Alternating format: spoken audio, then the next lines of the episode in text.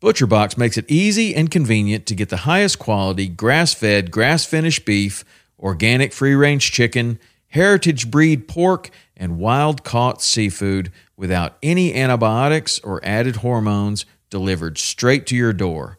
For me, I love their ribeye steak with a smoke and reverse sear, their tender belly bacon, which is some of the best uncured bacon on planet Earth.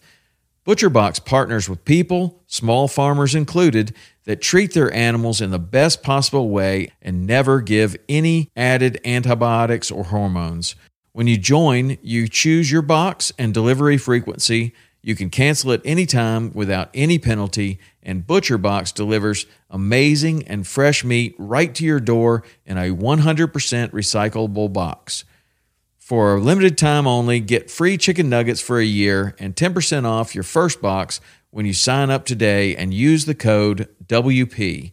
That's a 22 ounce bag of gluten free organic chicken nuggets in every order for a year when you sign up at butcherbox.com forward slash WP and use the code WP.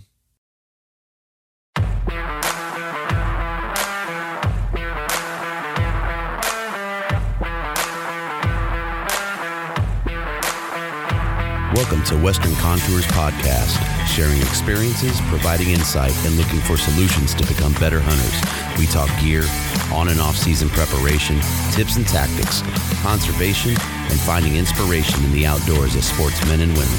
Thank you for joining us as we share our love for all things Western hunting. Hey guys, thanks for joining Western Contours as we bring you Elk Calling Academy's Feature Friday. This week, Michael talks about wolves, water, and decoys while hunting elk. Enjoy the episode.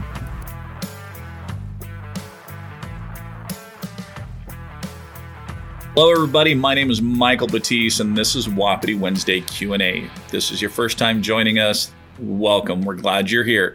The way Wapiti Wednesday normally works is we start with a topic and we discuss that topic, and throughout the Wapiti Wednesday Q&A broadcast, it doesn't matter what platform you're on, whether it's Instagram, Facebook, or YouTube, you have the ability that you can put questions in during the chat. Tonight's topic, we're actually going to focus on your questions. So uh, I kind of made a couple of posts today. We had, um, you know, some pretty good responses. So we're going to start with those. I actually see some more questions kind of coming in. Um, you doing a seminar in Alpine, Wyoming this summer for downwind archery. Uh, Merritt, not in Alpine. It's actually in Etna for Archery Unlimited. It is July 29th or, or July 19th and 20th. Friday night, the 19th, and then Saturday morning, the 20th during Saturday, we will actually do some broadhead testing, kind of some pack dumps. Uh, Wayne Carlton is also going to be there. So if you guys are in that eastern Idaho, Wyoming area, make sure you get to Archery Unlimited in Etna, Wyoming. And uh, it's going to be Wayne Carlton and myself teaming up on that. So, um, okay. So, also, if this is your first time or you guys are enjoying the content, make sure that you like, subscribe, or follow, and be sure to turn on notifications so that way you know every time we go live or upload a new video. So, all right, let's grab this question here real quick and then we'll dive into the others that I have. So, hey, do you ever have something else that gets in your blood that pushes the elk hunting to the backyard? Do you ever have something else that gets in your blood that pushes the elk hunting to the backyard? Uh, just upland. Not really sure what you're uh, what you're asking there. So, uh, how are the frozen goods treating you, uh, Freddie Swollen? So, all right, so here we go. Let's uh, let's let's jump into some of these questions. So. So the first thing, last week I was talking about selecting out of state units. And you know, I talked about going beyond the success statistics that you see and dive deeper for more information.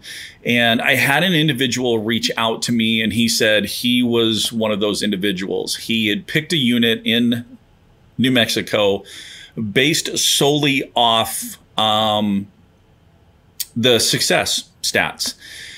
Well, come to find out, there's hardly any public ground in this area at all. It's pretty much all private. And he was kind of mentioning that you know he didn't even want to go out on the hunt, and we kind of had a little discussion. And so, if that does happen, all hope is not lost. And what I told him to do is to reach out to the fish and game and the biologist in that area and ask them if they have um, landowners that are having problems with wild game being destructive on their property. If that is happening, that could be a good in on some of this private property. Now, it may result that you have to end up paying a trespass fee or this or that, or maybe not even. You might even get access to that private property. But I would say exhaust all resources that you have before you decide to you know go out there's still quite a bit of time between now and and then before um you know the hunt starts. So use those resources get on the phone with you know those fish and game and the biologists and and you might actually find that some of those private property are actually part of an access yes program so, so definitely take that next step. So, just upland. Oh, like, like upland or waterfowl or possibly hound hunting. Something is different than big game. Um, no, for me, no, nothing interferes with you know elk hunting during during September. That's uh, my main focus. I I did used to. Uh, upland bird hunt quite a bit uh, a few years back, but it was primarily in October, so it never really did interfere, um, you know, with my archery hunting in September. Um, even even on the small handful of rifle hunts that I've I've, I've been on. Um, you know, the big game was was the focus because those waterfowl seasons typically go well into the winter. So I was okay with missing some of that time at the start of the of the bird season. So uh, to do to you guys in Eastern Idaho and Wyoming, I got the name wrong on the seminar this summer. It is with Archery Unlimited. My bad in, in Wyoming. So, not a problem. Okay, so we're going to go to the Instagram questions first, and then we'll jump over to the Facebook questions. So, uh, first one comes in, and it is what to do when wolves are keeping the bulls silent. So, um, so, first off, really, what you have to do here is you have to rewire your brain. And what I mean by that is we're all so focused on thinking, oh, the bulls are quiet, they're silent, because we're not hearing those loud, high pitched bugles. So if we're not hearing those, li- those loud bugles, in our mind, it's, oh, the elk are quiet, they're not responding. So it's it's rewiring your brain to listen for other cues. So remember that a response is not just a vocal response. It's not just a bugle. A bull can respond numerous different ways. So yes, he could bugle.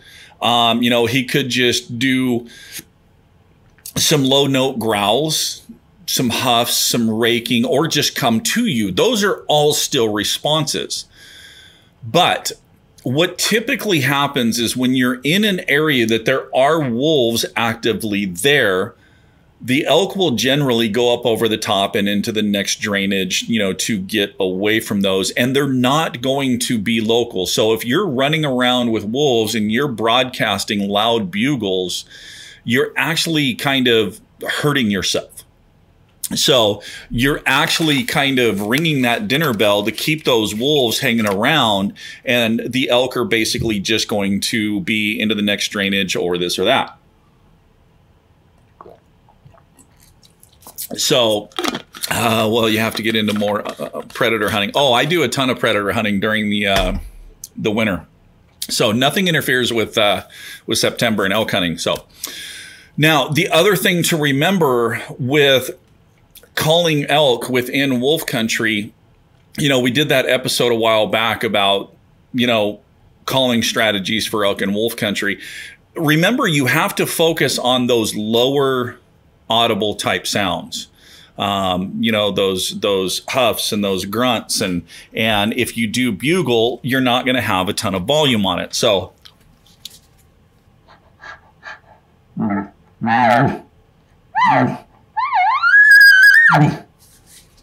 so and remember the places where you choose to do your vocalizations is important too because elk and wolf country are going to be in that thicker timber that is really knocking the sound down. It's not carrying. So the things to do in in you know when the wolves are keeping the bulls quiet, you have to be very very aware of where you're calling from. Okay, you you've heard me say it before. Match your surroundings. Be aware of what's going on around you. Match what's going on really pay attention to where you're doing your vocalizations. Get in that heavier timber, bring your volume down, and focus on those lower growls, raking, those kind of notes that aren't going to carry very far. So, okay. So, Rod, hopefully that helps you out. So, um, Okay, next one is what are some strategies for more lowland elk, more brushy environment, and not so many trees? You can still have great success calling in lowland and brushy sagebrush situations. Your setups are going to be critical. Okay you can use the sagebrush and the topography. Even in lowlands, you still have depressions and little creek drainages, things that you can use to set up that basically that elk is going to have to come close. Now, the hard part with this too is if you choose, even in this lowland, you choose a depression, but they've got a little knob that they can get up onto and see all the way down in there they'll do that. They'll get up there and they can see for a long ways from a distance. So that's why your setups are even more critical in that situation. So, okay, you can still be effective. Use what vegetation is there and use the topography. So it takes a lot more planning and a lot more patience. Okay.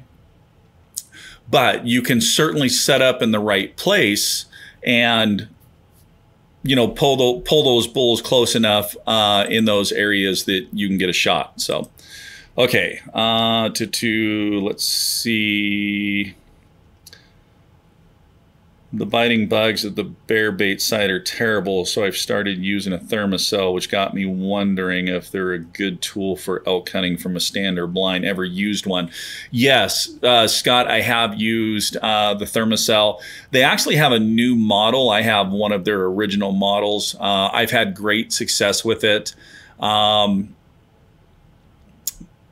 I haven't really sat a stand or blind too much for elk. Um, just because, like I said, as soon as I'm sitting up there, I, I know there's a bull bugling up over the top of the next ridge, and I, I just I got to go over there. So, uh, Brian, I've learned so much I didn't know just from watching your videos. I don't have anything to ask, but I'm absorbing all that you say and going to try to put it to use this coming season. Brian, I appreciate that. So. Uh, to two, love the Meat Care live broadcast from Patreon. You bet, Charles. Hopefully there was uh, some good helpful tools in that. That was kind of a fun fun one. Um, nothing, including work, get in the way of elk hunting. Chris, I agree. I literally quit a job one time. I like it. Uh, Jay, Mike, do you do the breeding sequence on a solo elk hunt with any luck? Yes. Um, actually the last couple of years there's there's been a couple of times where um, I've I've been you know by myself because of you know hunting partners having to go home and the other one coming up. And so I have been solo and and yeah the breeding sequence um, I can think several times I, I can right off the get-go I can think of five bulls within the last three to four years that I've called into 15 yards or less doing the breeding sequence you know solo. Um, again it is that uh, you know, selection of where I'm calling from. Uh, it's even more critical to kind of pinch them into those pinch points and funnel points where I want to go. So, uh, Nimrod, Nimrod Outdoors. talk calling early season archery. My boy drew a limited entry archery bull elk tag this year. So, um, early season, what time of year? Uh, give me a little bit more information, Nimrod. Are we talking about uh, middle of August? Are we talking first of September? Let let me know what kind of early season you're talking about. So. Uh, Merritt, when I'm out and that bull hangs up at 100 yards, I found using the glunk sound by tapping on the end of my tube and it really fires them up. Do you use it? Yes, the glunking is a major part of the breeding sequence that I do. Um, just because it is one of those sounds that only happens during September. It only happens during the rut. The bulls recognize that sound, they know what that sound is. Um, and it, it really helps create that curiosity and also kind of that excitement. Um, but it is, excuse me, it is one of those sounds that you don't just want to run around doing it all the time. It is a key sound uh, to use at a certain time. So, but yes, glunking is a great sound to uh, to use. So, all right, uh, to do to do. What about elk in cornfields? I used to haul silage for dairies, and I used to try and listen for elk, and never heard nothing. Um, the thing with cornfields is is usually they're going to be in those at nighttime while they're feeding. So um, just because of the amount of activity during the farm during the day, uh, I've seen them mostly come down to cornfields at night and feed, and then go back up to their bedding areas. Um, so, but it's something that you could certainly could do if you set up trail cameras, find their access points and exit points. Um, you know, you could set up in an ambush type situation and definitely so you're not actually in the cornfields, but you're catching them on the edge when they're coming to it or coming out of it. So, Mr. Tom, how you doing? So, uh,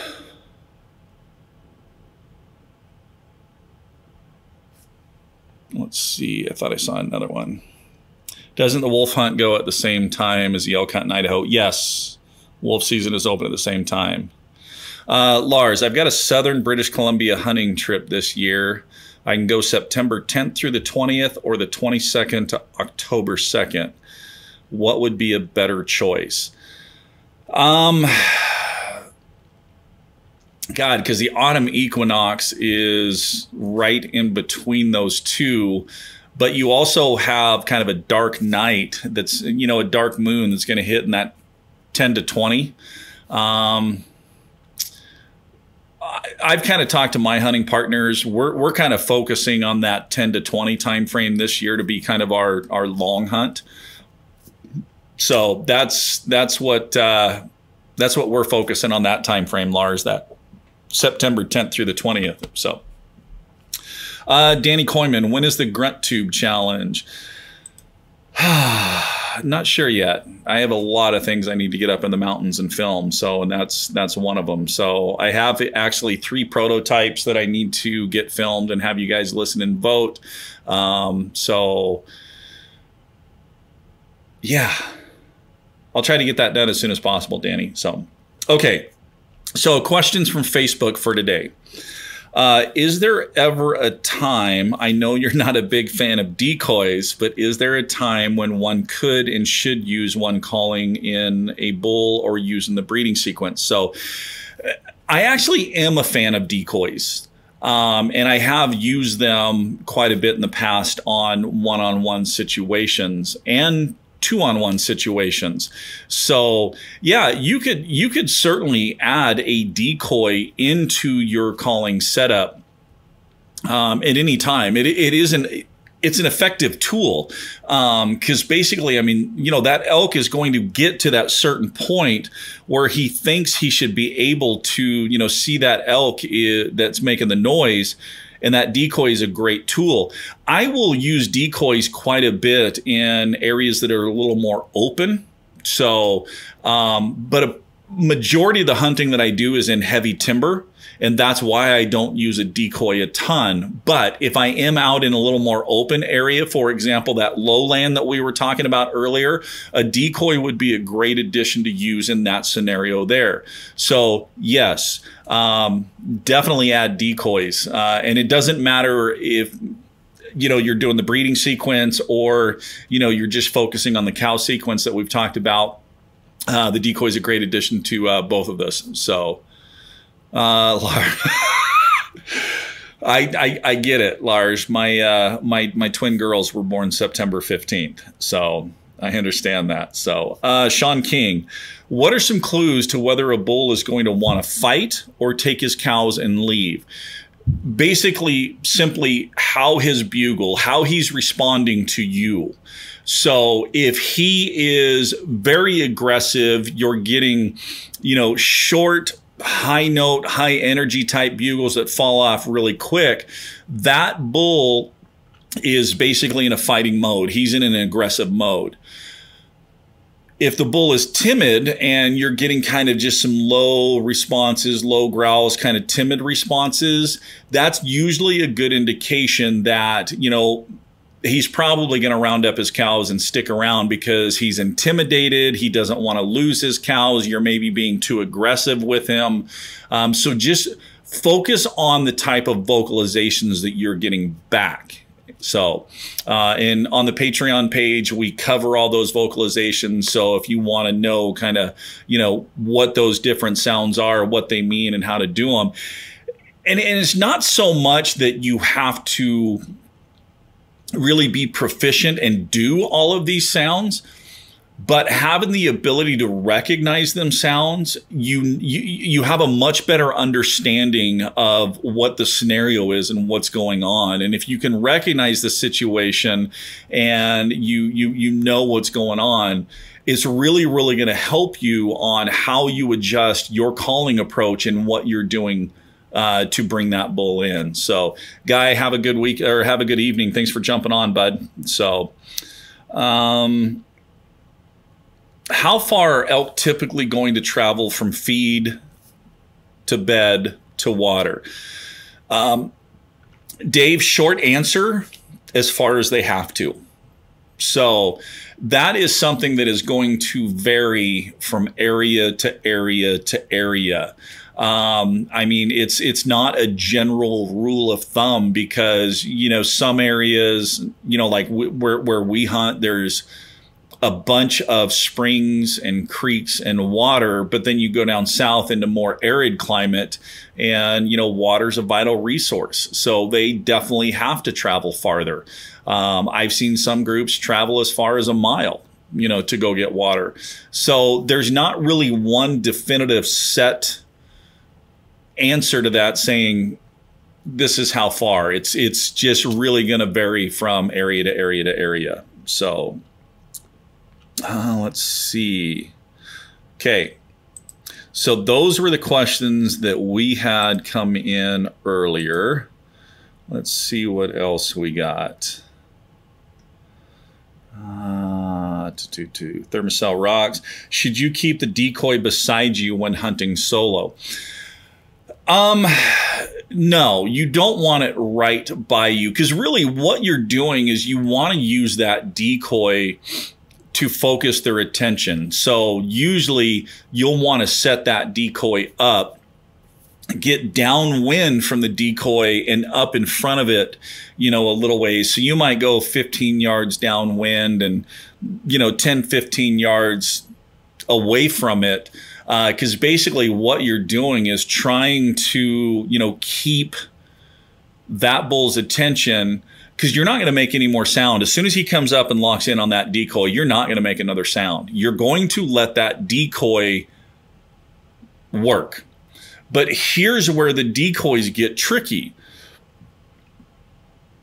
The decoy that I will typically use in this situation when solo hunting is just the rump from Montana Decoy. The reason is is that bull is going to want to make eye contact with that cow. Well, if you have the full silhouette with eyes and ears and this and that, and that thing is just frozen solid, there is absolutely no movement.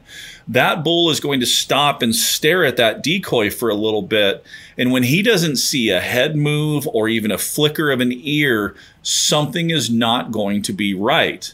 And he's going to lock eyes with it and he's not going to see it blink. That's why I like the rump. The other thing that's nice about the rump is you know that bull recognizes that okay that cow's head is on the other side he may sit up there and bugle at her a few times and where she doesn't even give him the time of the day then boom he's going to come right down and he's going to want to walk so that he can get to a position with her and get that eye contact so, with you being away from the decoy, basically means he's going to walk right past your shooting lane to try to get that eye contact with that cow decoy. So, the one I highly recommend for hunting solo, again, is the elk rump from Montana Decoy. So, uh, I've heard and read quite often that a caller should try to sound like multiple elk, but when I try, it seems like one elk making multiple sounds, which would be confusing to a bull in my thinking. You, got to understand that they think or, or they hear differently than we do. So, and what you're doing to basically sound like more than one elk is you're using different pressures with your tongue and different air pressures to change the pitch on that reed. Now, if you're going to sound like multiple elk, you can sound like two or three different cows, but your bull sound is going to remain the same. So basically, you're painting a scenario of a bull with one or two cows right there. And again, it's just all tongue pressure and air pressure. Now, we may not be able to hear those subtle differences because remember it's it's hard for us when we're doing the sound because we're projecting that sound away from us. If you want to know what it sounds like set your phone up and record and then start playing with those different um, tongue pressures and air pressures. You know so basically your starting notes on your cow sound um, you know to go from a high note to a low note and you can change the duration of them.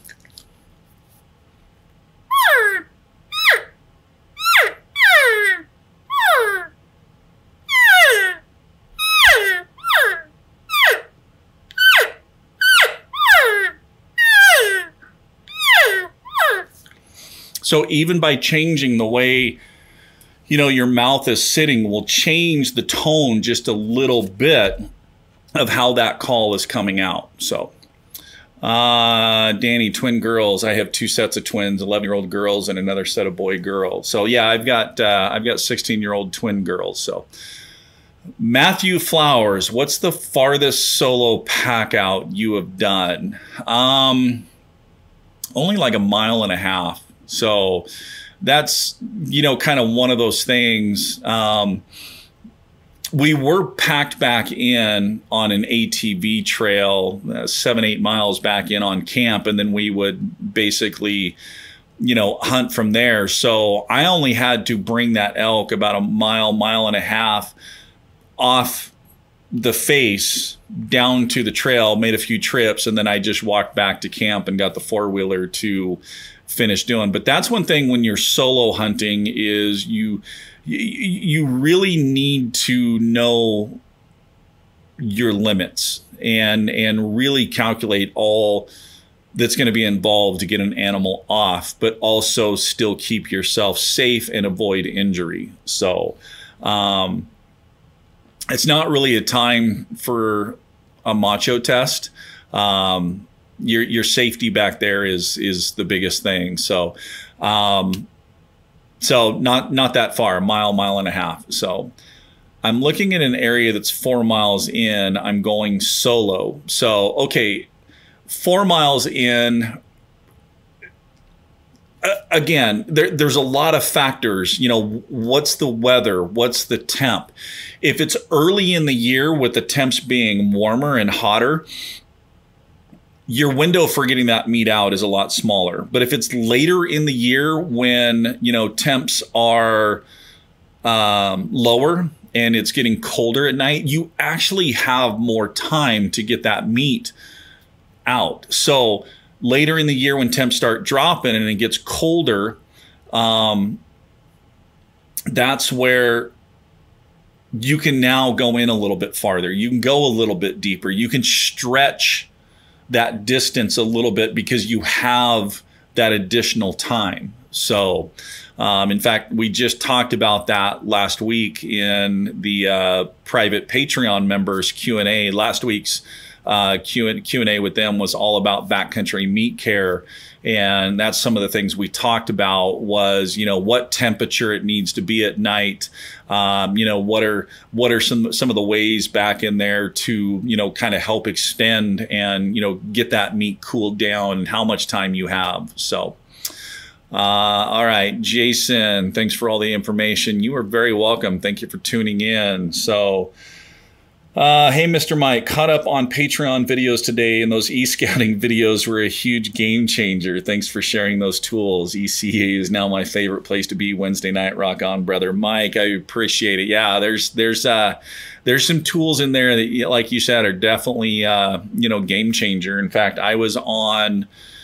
Uh, the one that is my favorite that I talked to you about, kind of looking at that new area that we just switched to last year, and it, it just God, some of the places that we found, I'm excited to uh, get up there, get scouting, and, and hunt those areas this year. So, uh, Merritt, do you use a cow and heat urine out of a spray bottle to help a bull come in? No, I don't. Um, and actually, you need to be careful because a lot of states are outlawing the cow and heat urine in the spray bottles, uh, cannot be liquid form. Um, so definitely double check your state laws and make sure that they have not outlawed that because a lot of states last year said no liquids, gels are okay, and it almost has to be a synthetic. So I used to use them, um, but I just had some problems where a bottle is leaked in the pack and and just some things with it. And honestly, um, wind is big with me and the way I'm always setting up the winds, you know, in my favor. So I mean, even spraying in the air is is not going to uh, help. Now, Hot on the Trail scents um, actually has a couple of elk sticks that look like deodorant sticks. I use those quite a bit. Um, I will use the bull blend in areas where I'm finding a lot of rubs. And sometimes I'll use the cow in estrus on travel corridors. So it's um, you know one of those things that you can just smear it onto uh, the bark of a tree or a bush.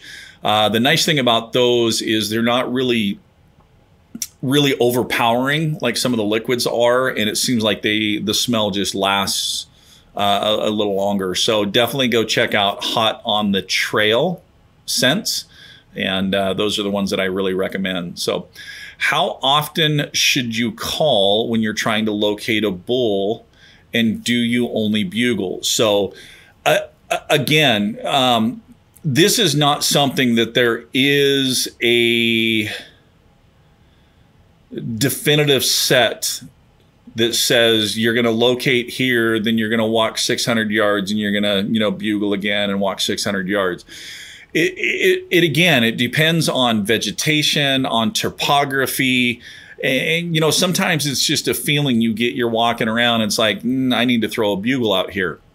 So, but typically, if I'm going from, you know, if I tried to locate inside thicker timber, heavier timber, and I got to the edge of that timber where it opened up, that's usually a place I'm going to, you know, try to locate again because now that it opened up, that sound's going to carry a little farther. Same thing with working up ridge lines or if I'm, you know, working around a finger as soon as if i called from this side of the finger as soon as i work around that finger i'm going to locate again um, just because that sound's going to be able to reach different places Um, do I just bugle only? No, there are some cow sounds, you know, that I do, and you know, we actually kind of discuss all of that over on the on the Patreon page exactly, you know, what I do to locate. But basically, it's just a couple of specific cow sounds, and just to kind of warm up that um, diaphragm reed and see if there's anything close by. So,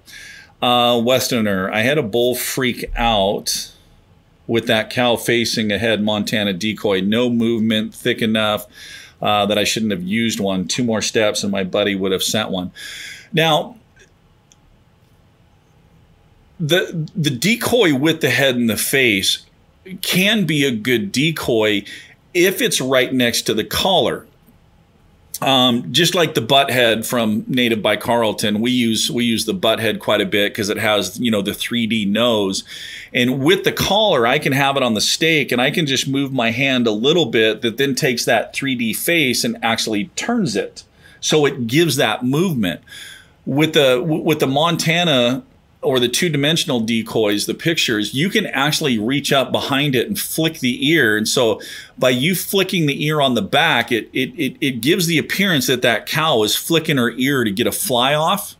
But that's a small little subtle movement that you can add into uh, your, your decoy. So, um, I just I catch myself using um, that butt head more and more because I really like that that three dimensional face, and and it just gives me another movement that I can add in. So, um, so yeah, if I'm two on one, um, you know, definitely um, using that decoy back with the collar. Gentry, how you doing, bud? So, uh, to two.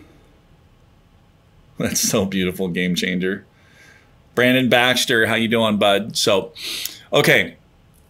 So we're kind of caught up on questions. So um, go ahead and throw some more questions in. So upcoming this Saturday, I will be in La Grande, Oregon um, at Alpine Archery and Fly. They have their Elk Day event. They actually have a lot of seminars throughout the day. Um, it uh, you know going to be a cool event. Some vendors coming in all kinds of seminars uh, there's seminars on trail cameras. I'm doing calling strategies. Wayne carlton is going to be there talking about uh, elk sounds um, they have a lot of different vendors there, and then at the end of the day, they are doing a uh, kind of a wild game feed. So, any of you guys that are in that area, come see us. I think doors open at nine. Um, kind of goes from nine to four. I think at four o'clock, heading over for the feed. So. Uh, Nimrod, have you ever seen or used the ultimate predator decoy that hooks onto your bow? Yes, I actually have um, the ultimate predator. I have the cow and the turkey and I actually have used those sometimes on when I'm solo. Um, I've only used them a couple of times. Um, in fact, two years ago, it worked great. I got into uh, uh, three bulls. In fact, this is this is where I was doing the breeding sequence and uh, had a bull come in and just because of the brush couldn't get a shot so i kind of let them roll around and i put that pulled that decoy out real quick and threw it on the front of the bow and then just kind of followed followed them and i ended up getting within about 35 40 yards of a uh, pretty good sized spike uh, but i knew that other other bull that uh, I was kind of focusing on. He was just kind of on the other side. So we were kind of playing that cat and mouse game. But yeah, that decoy allowed me to get really close, um, it is nice because it does kind of conceal you and you can kind of tuck right in behind that. And again, same thing because it's close enough to you, you can reach up and and swat that ear and, and move that ear. So yeah, Ultimate Predator Decoy is um, another decoy that I do recommend. So uh, great. How about you? It's been a while. Gentry been been hanging in there, just recovering, bud. So uh, Victor, I will be there. Look forward to meet you. Yeah, Victor, looking forward to meeting you too. Nacho, you doing anything in Colorado? Nothing in Colorado scheduled this year. I did have one group reach out to me that is in southwestern Montana. I don't know exactly where they are. Uh, they said they would get back to me this month about trying to schedule there. So, but yeah, nothing, nothing scheduled in Colorado this year. Um, I do know that I've talked to, um, you know, Mark and I have been talking several times uh, about me coming over to Native by Carlton in Montrose, and so nothing's scheduled yet. Um, but maybe maybe after season may come over. So Westerner, any seminars in Montana? No, not yet. Just that one group from southwestern Montana that reached out. So Matthew Flowers, I need an ECA hat. So email me at uh, so the email address is michael at elkcallingacademy.com shoot me an email. Um, i can shoot you back an invoice for the hat. I still have a few of the first ones. The only size i have in left uh, only goes up to seven and a quarter. So if you need a size that is um, larger than seven and a quarter you're going to have to wait until the next run uh, but hopefully by then we'll have the uh, website all up and running by then. So, uh, how are you liking your new bow if you got one? So, um, still shooting that Mathews Traverse. Um, and in fact, for those of you that don't know, um, I'm working with Archery Unlimited over there in Etna, Wyoming with this Traverse. And so, what we're going to do is I'm going to shoot 3Ds with it this summer, and then I'm going to hunt with it this fall and then as soon as elk season is o- over in September, so it'll be right there in October, we are going to raffle off that bow. It is only going to be 100 slots. Tickets are $20 a piece, and we're going to draw one name. And you are going to win that Traverse, and it is fully set up. It's going to come with the QAD integrated rest, uh, trophy taker react single pro sight a crossover stabilizer and a tight spot uh, three arrow quiver. So that will be in october. So if you want a shot at uh, throwing 20 bucks in the hat and see if you can win that complete setup bow we'll do that in october. Uh, i had an another hunter actually come to full draw on a full body decoy I was using. I had to whistle to get his attention. Y- yeah, that definitely can happen, and that's that's again being being aware of your surroundings. You know, being around of what's going on. I know the one year that we hunted Colorado. um, Danny, I like it. So. Um, the the one year that we hunted Colorado, it was it was uh, you know crazy because that muzzleloader season opened up halfway through our archery season was open for ten or fourteen days, and kind of the experiences that we had with a couple of the muzzleloader hunters those first couple of days, we quickly put those decoys away and, and never pulled them out. So, yeah, definitely always use caution when using decoys. So, all right. Um, other things coming up uh, June 22nd. So, in a couple of weeks, Northern Idaho, uh, Hayden, Idaho, um, have that. It's more like an elk hunting class. It's going to be a four, four and a half hour class. Uh, there are a few tickets still available for that one. Um, if you go over to our Facebook page, go into the events tab, you'll find that one there. Tickets for that are $50 each, but like I said, it's a full blown four and a half hour class. Lunch will be part of the deal.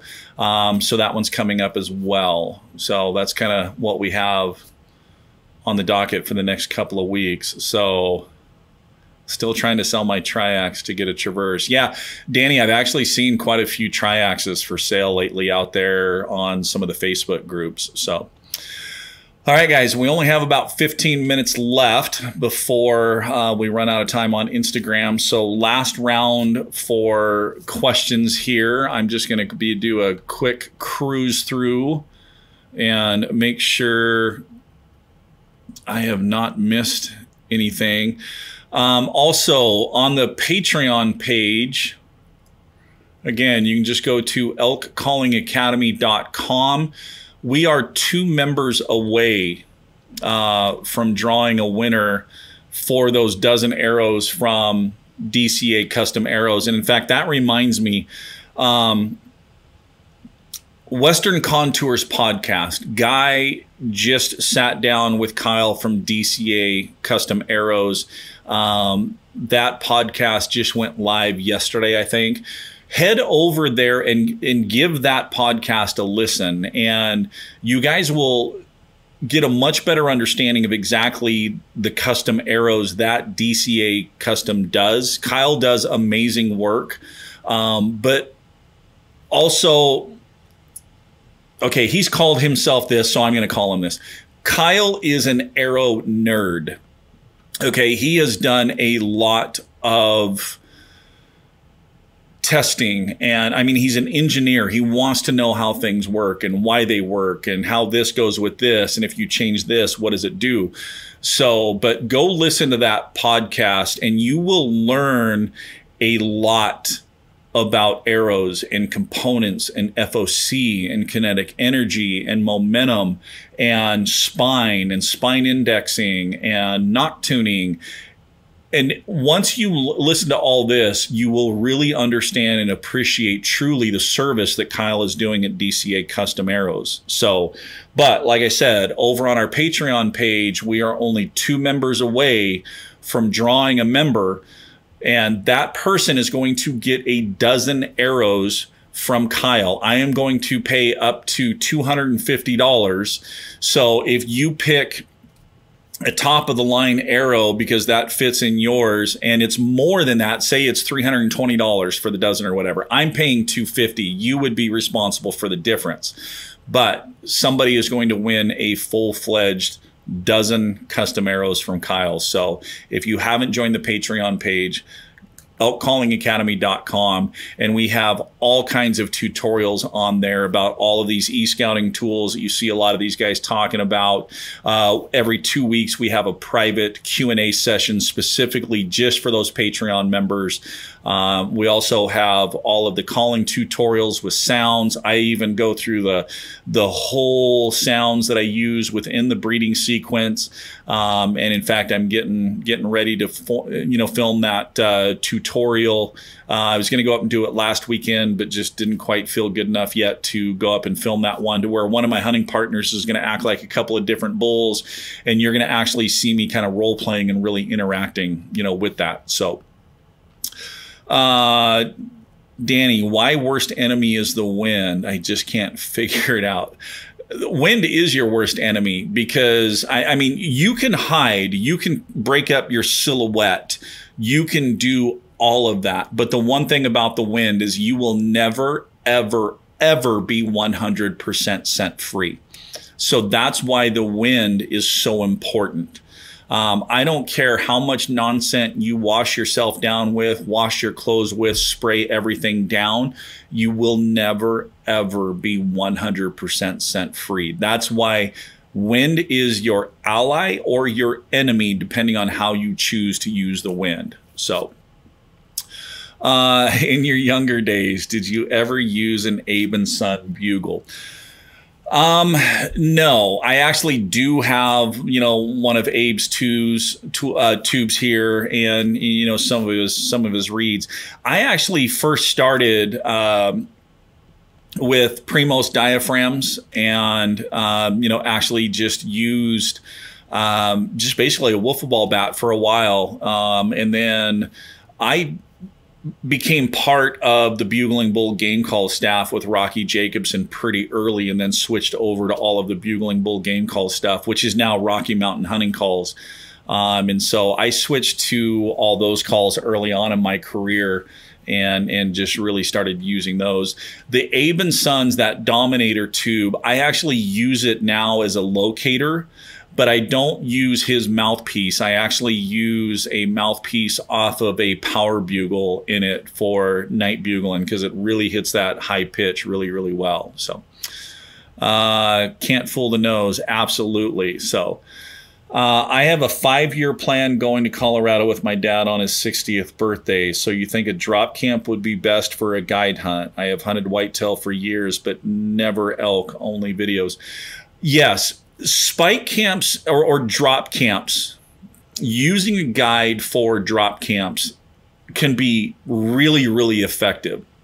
uh, because it gets you far enough back in the backcountry that eliminates a good majority of the of the, of the other hunters out in that area. But the nice thing is because of that drop camp is you're riding horseback in, so you're really saving a lot of your energy, you know, for the hunt once you're actually back into that area. And plus, it's also nice knowing too that once you get an animal or two down, that that guide in the pack string is going to be bringing that weight out. So, um, so yeah, definitely a good, good option to use. And plus, if you have never ever ridden horseback through the mountains during September with elk rutting, it is one of the most incredible experiences that you will ever have. I mean, I remember growing up and you know taking taking a few horseback trips um, you know with my grandfather to go in and set up their their rifle hunt or, or rifle camp and it's during the middle of the rut and riding horses and and hearing bulls bugle it just it's awesome so scott how cool would it be to join patreon and immediately win a set of arrows it certainly can happen i mean basically you're going to have a 1 in 75 uh, chance of winning that. So Nacho Libre just joined Patreon page. How do the private Q and A's work? So, um, so every other Thursday, so not tomorrow, but next week will be the next private Q and A's. And typically, what I do about 15 to 20 minutes and we do them at the same time is this it's it's 7.30 on thursdays uh, but about 7.15 i typically drop a link on the post page right there. And uh, as soon as I hit go live, then it only broadcasts to you know that page right there, and you can access and watch that either from a computer or from your phone. If you're brand new to it, uh, if you access it on the computer, on the left hand side, you're going to see some tab tags. It's going to say like brand partners, uh, Q and A, instructional videos any of those that you click, so like if you click on instructional videos, it's going to take you to a page that has all of the instructional videos.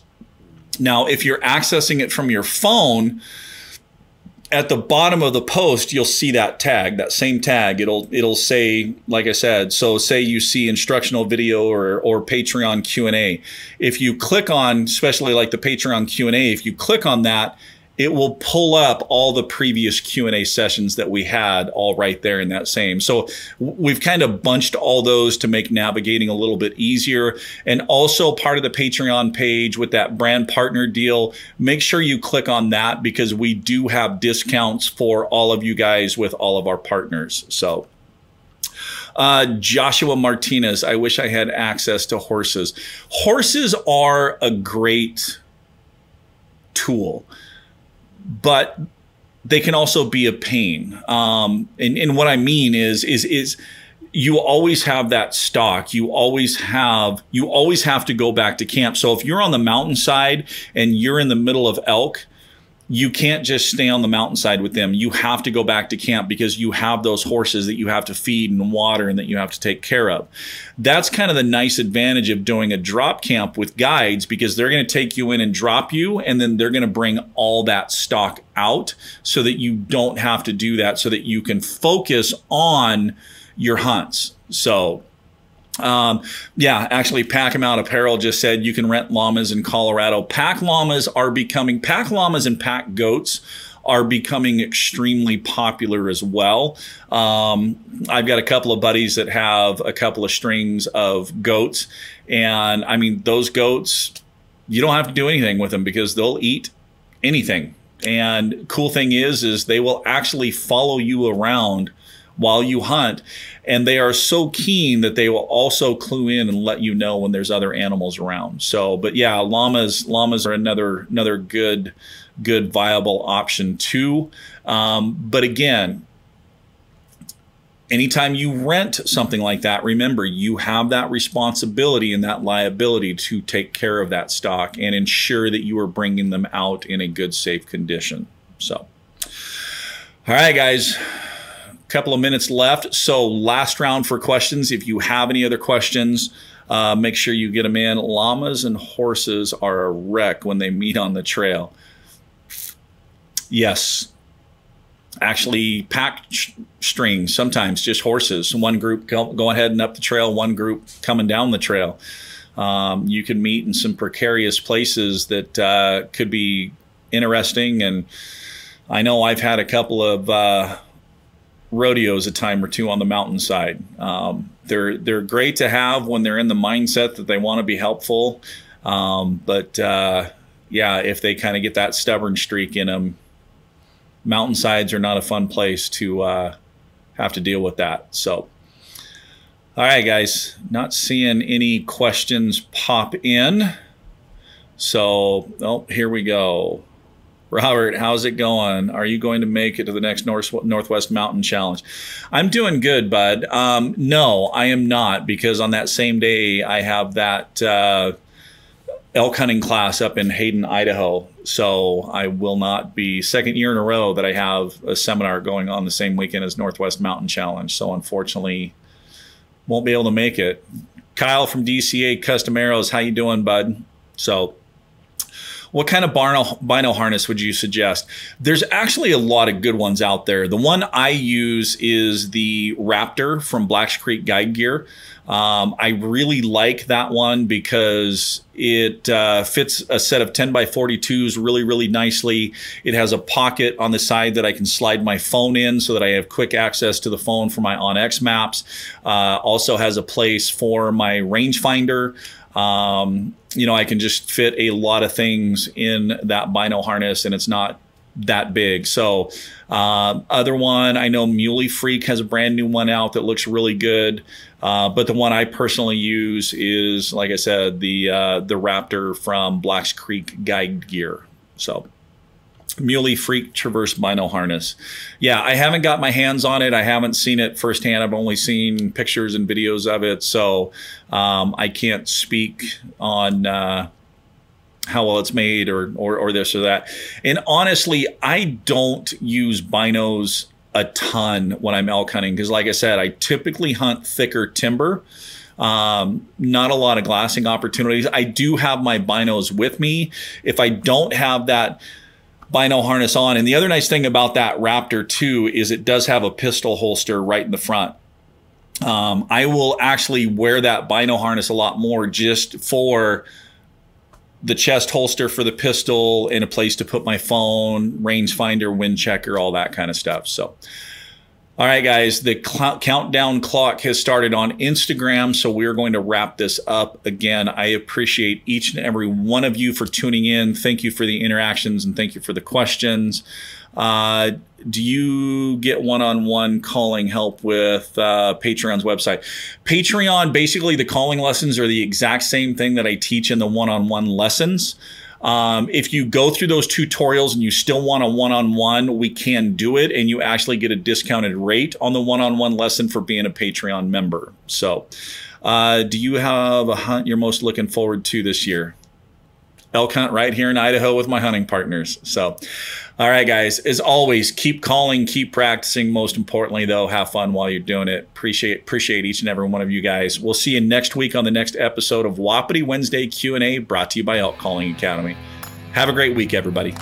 Follow and subscribe to Elk Calling Academy on Instagram, Facebook, YouTube, and Patreon for tips, tactics, gear reviews, and live Q&A, helping you to success faster.